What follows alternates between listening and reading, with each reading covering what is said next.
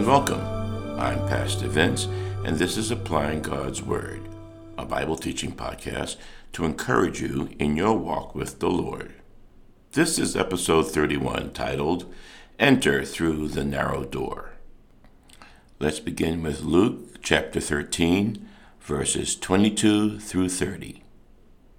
Then Jesus went through the towns and villages, teaching as he made his way to Jerusalem. Someone asked him, Lord, are only a few people going to be saved? He said to them, Make every effort to enter through the narrow door, because many, I tell you, will try to enter and will not be able to. Once the owner of the house gets up and closes the door, you will stand outside knocking and pleading, Sir, open the door for us. But he will answer, I do not know you or where you come from. Then you will say, We ate and drank with you, and you taught in our streets. But he will reply, I do not know you or where you come from. Away from me, all you evildoers. There will be weeping there and gnashing of teeth when you see Abraham, Isaac, and Jacob, and all the prophets in the kingdom of God but you yourselves thrown out. People will come from the east and west, and north and south, and will take their places at the feast in the kingdom of God. Indeed, there are those who are last who will be first, and first who will be last. It's not clear whether the person asks the question in response to the image of the kingdom as small or great. Perhaps he has heard only that the kingdom seems small and asks this question anxiously. Perhaps he heard Jesus' words about the power of the kingdom and asked this question hopefully. There is a tension at work in the parables, and the tension is reflected in the question about who will be saved. Jesus begins his answer with two door metaphors. In the first one, verse 24, the door to the kingdom or to salvation is narrow, but allows admittance, at least to the spiritually fit. In the second one, verse 25, the door is shut. These are not mutually exclusive metaphors because a narrow door can be open for a period of time and then be shut, like our time on the earth. Strive, agonizomai, to enter in by the narrow door. Verse 24. Elsewhere in the New Testament, Paul uses the same word, agonizomai, translated strive or make every effort. And it's where we get our word agonize, as in a focused struggle. He uses this word to speak of athletic competition in 1 Corinthians 9, verse 25, training intensively in godliness in 1 Timothy 4, verse 10 and again while fighting the good fight in 1 Timothy 6:12 and 2 Timothy 4:7. While salvation is a gift of God, it is clear that God expects us to cherish it as an athlete cherishes the victor's crown, suggesting that we need an athlete's discipline and determination in pursuing entrance through the narrow door. The door is narrow, and many will seek to enter in and will not be able, verse 24 says. The surprise in Jesus' reply is not that access may be limited to those by hearing him, but who gains entry. In Matthew 7, verses 13 through 14, Jesus contrasts the narrow gate that leads to life with the wide gate and easy road that leads to destruction.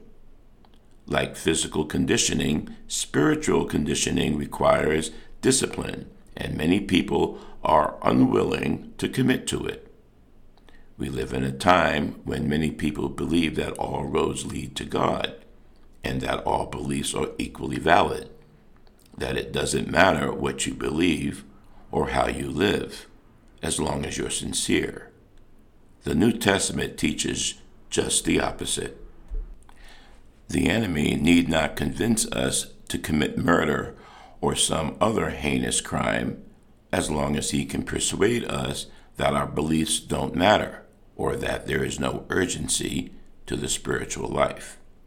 Once convinced, we will find ourselves on the gentle slope that leads inexorably downward. The heart then drifts away from the growing relationship with Jesus Christ by obedience to his word to a heart that seeks itself and to mirror the world, its ways, its goals, and its approval. If in your heart you see this happening to you, even in small ways, then pray, confess, and repent. The Holy Spirit will guide you back. Luke 13, verses 25 through 27.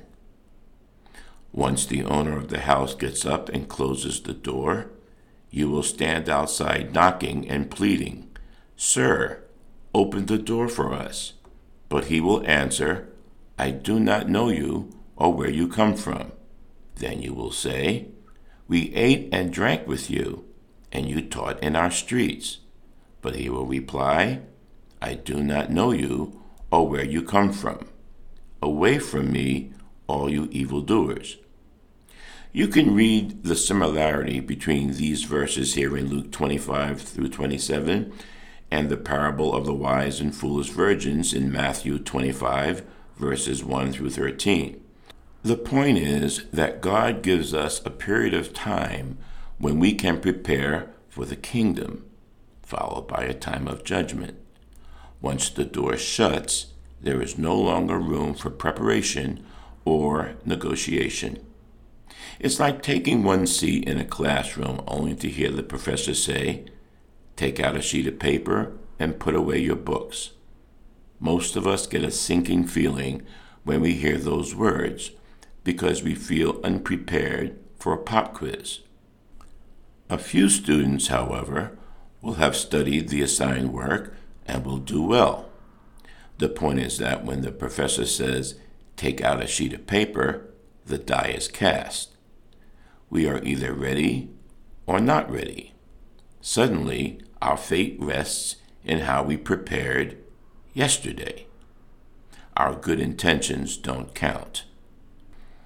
Consider the real life parallels to the shutting of the door. For some people, death will come suddenly and without warning. At that point, their eternal future will hinge on their spiritual disciplines and the relationship that they had with Christ. There is always a possibility that Christ's second coming will occur during our lifetime with the same result. But there is another possibility, one that might seem less dramatic, but which can be equally conclusive. We are faced daily with temptation of all types. How we respond depends in large measure on our spiritual conditioning at the time of our temptation. Often, a minor temptation starts a person down a ruinous road.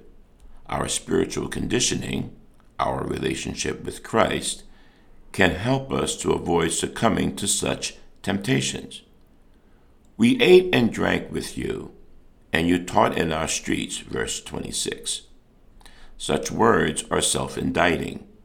The person who shared a table with Jesus and heard his teaching had every opportunity to become his disciple.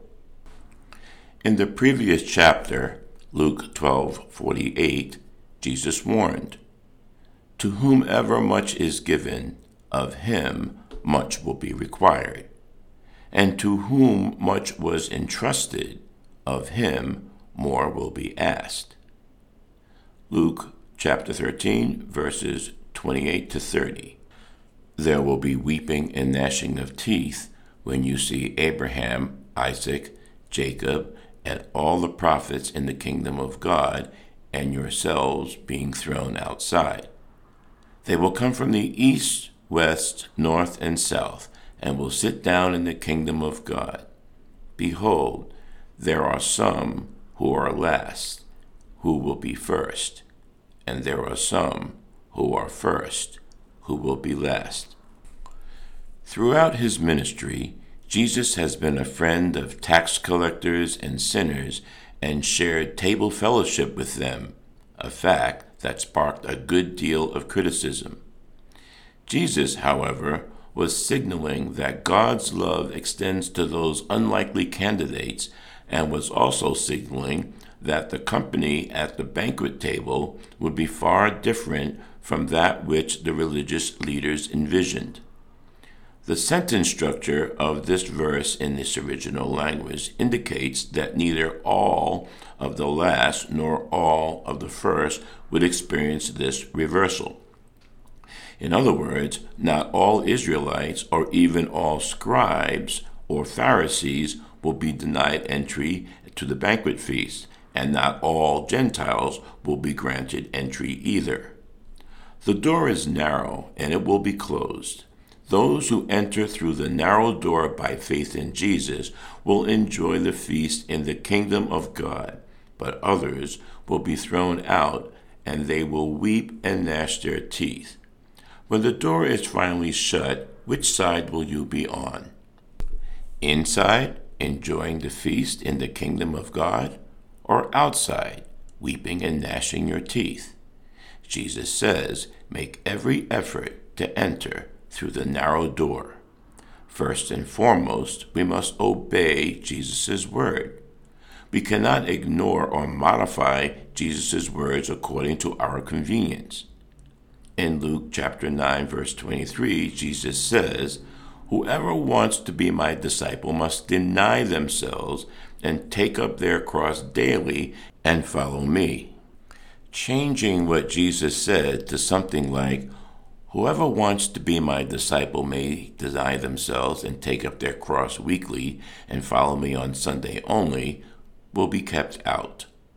We cannot enter through the door pursuing our selfish ambition, seeking pleasures of the world and an easygoing life.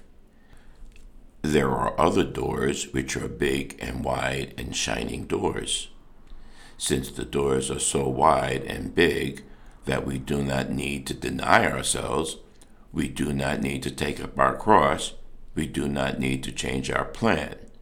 However, such wide doors lead us to eternal destruction. Second of all, we must struggle against our sins. We must make every effort to repent of our sins. We cannot enter through this narrow door carrying all our sins on ourselves. We must confess and repent of our sins. Hebrew 12 4 says, In your struggle against sin, you have not yet resisted to the point of shedding your blood. How hard is it to enter through the narrow door? The struggle against our sinful nature requires spiritual discipline. We must make every effort to obey the Word of God.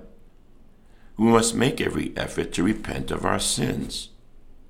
Galatians chapter 5 verse 16, 16 sorry, reads, Walk by the Spirit, and you will not gratify the desires of the flesh.